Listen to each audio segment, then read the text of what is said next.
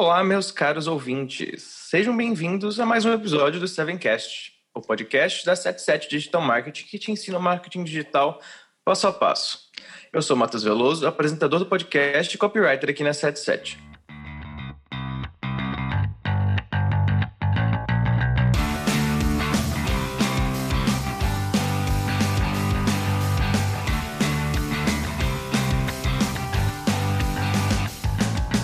Sevencast.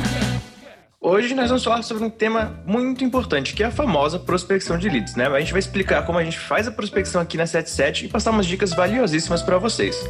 Hoje eu estou aqui com a Gabi, que é coordenadora de novos negócios da 77. Se apresenta aí, Gabi. Oi, pessoal. Eu sou a Gabi, eu sou coordenadora de novos negócios aqui na 77, como o Matheus já explicou.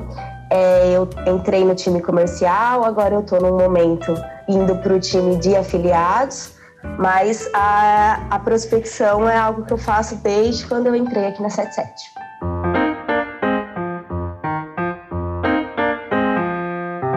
Então a gente vai começar agora com o básico, Gabi. Então, o que é exatamente fazer a prospecção de leads e qual é a diferença fundamental entre a prospecção ativa e passiva? Bom, a prospecção de clientes é parte essencial do processo de vendas. É o primeiro contato com o lead para encaminhá-lo para o possível fechamento de negócio. E a forma como você aborda seus clientes pode tanto garantir uma venda de sucesso quanto jogar todo o seu trabalho no lixo. Por isso, tão importante quanto desenvolver uma boa estratégia de marketing é desenvolver também um bom processo de vendas. E ele começa na prospecção. Então, a prospecção, ela é o primeiro contato pessoal que a sua equipe comercial vai fazer com a sua persona. Garantir um trabalho de prospecção de clientes bem feito evita desperdício de todo aquele esforço feito para que seus preciosos contatos cheguem até você. Quanto à diferença entre a prospecção ativa e passiva, em poucas palavras, na prospecção ativa você chega até o seu potencial cliente, até o seu lead, sem que ele tenha solicitado um contato ou fornecido algum dado de forma espontânea. Por outro lado, na prospecção passiva, o lead entra em contato com você ou com a sua organização e fornece esses dados por conta própria. A Gabi, né, que tá aqui com a gente hoje, já foi de time comercial, como ela falou, e agora ela tá em afiliados. Mas a gente quer que ela explique para nós, né? Como é que o comercial trabalha para fazer isso aqui na 77, né? Hoje, nós atuamos das duas formas, tanto de maneira ativa quanto de forma passiva. Na prospecção ativa, nós definimos alguns critérios que fazem mais sentido para a gente atualmente. E a partir desses critérios, nós selecionamos os leads e entramos em contato. É importante lembrar que esses critérios são definidos com os nossos objetivos e por isso eles mudam dependendo do propósito final. De forma passiva, são os leads que entram em contato com a gente, através das nossas redes sociais, ou são leads que nós somos afiliados e que nos procuram para firmar outras formas de parceria, ou são leads que conheceram um dos nossos produtos e depois entram em contato. Enfim, a partir desse contato, nós também temos outros critérios definidos que vão direcionar esse lead para o melhor serviço. A gente agora entendeu um pouco mais, né, de como é a prospecção ativa, como é a prospecção passiva, mas agora a gente quer saber de você, Gabi, quais são as estratégias mais eficazes em cada tipo de prospecção. Vamos começar agora. Quais são as estratégias mais eficazes na hora de prospectar ativamente? Com certeza. Aqui na 77, nós entendemos que a principal estratégia na prospecção ativa e que melhor funciona para gente é entender e definir o nosso avatar. Para quem não sabe, o avatar é a pessoa ou público-alvo que mais se interessa pelo seu produto ou serviço que você pretende vender. A partir da definição desse público-alvo, fica mais fácil de encontrar o avatar. Nós também fazemos estudos de mercado e definimos os principais nichos e subnichos para acessar esses leads. A prospecção não é algo exclusivo do marketing digital, né? Todas as empresas que trabalham com venda fazem algum tipo de prospecção. Então eu queria saber de novo, né? Como é que é prospectar no mundo digital e quais são as principais ferramentas? Então, como, quais são as partes mais exclusivas e únicas da prospecção no marketing digital? O principal caminho para a prospecção que a gente está seguindo atualmente são as redes sociais. E é através delas que nós chegamos até esses leads.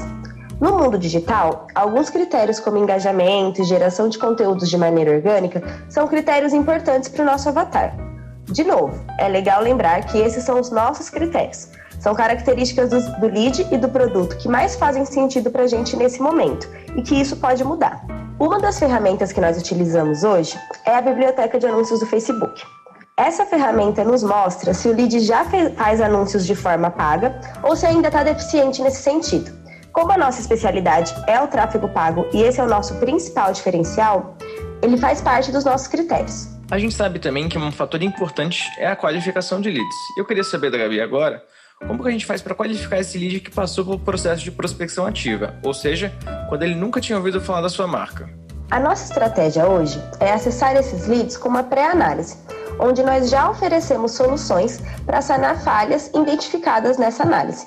É nesse momento que nós apresentamos a 77, nossos produtos, serviços, portfólios e cases de sucesso, e fazemos uma proposta sobre como alavancar e sanar essas falhas.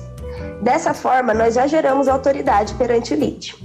E agora que a gente já falou das estratégias mais eficazes para prospectar ativamente, eu quero saber qual a estratégia mais eficiente para prospectar passivamente, Gabi. Bom, como nós já falamos em outros episódios, a geração de conteúdos hoje é muito importante. Esses conteúdos vão desde um fluxo de e-mail, posts nas redes sociais e tudo aquilo que faça com que esse potencial cliente chegue até nós. Essa é a principal forma que os leads chegam hoje. Quando eles chegam, nossa abordagem é analisar o produto e as estratégias que já estão sendo usadas e dessa forma entender como nós podemos acelerar esse negócio. E Gabi, a gente está aqui finalizando o nosso episódio, né? Sobre a prospecção no marketing digital. E eu queria fazer uma pergunta mais pessoal. Você chegou aqui na 77 trabalhando para o time comercial e agora está numa transição para o time de afiliados. E a gente queria saber por aqui Quais são as diferenças que você mais notou até agora? Como está sendo a nossa transição? Conta um pouco para a gente como tem sido sua experiência até agora. Essa é uma boa pergunta. A grande diferença na prospecção do time comercial para o time de afiliados é o nível de consciência do produtor em relação ao seu negócio. No comercial, eu entrava em contato com muitos experts que ainda estavam no começo do negócio, então eles não tinham tanto conhecimento das ferramentas, sobre como fazer o tráfego, sobre como criar uma narrativa, enfim. Eles estavam muito no começo do negócio. Já no time de afiliados, eu lido com produtores que já estão no mercado de trabalho há um certo tempo. Então, eles têm mais conhecimento sobre algumas ferramentas e a conversa acaba sendo mais direcionada e mais objetiva para alguns serviços específicos. Eu acho que essa é a grande diferença que eu venho sentindo assim atualmente. Opa, beleza. Então, para quem está aí começando a trabalhar na área comercial do marketing digital, você está sabendo um pouco mais das diferenças, do que, que você pode enfrentar começando esse trabalho. O episódio de hoje vai ficando por aqui. Se você ficou com alguma dúvida e quer saber mais sobre o assunto, pode vir conversar com a gente nas nossas redes sociais, não só sobre prospecção, mas sobre qualquer assunto do marketing digital que você quiser, em 77 Digital Marketing. E até semana que vem com mais um episódio do Sevencast. Se despede aí, Gabi. Valeu, gente. Muito bom o nosso papo.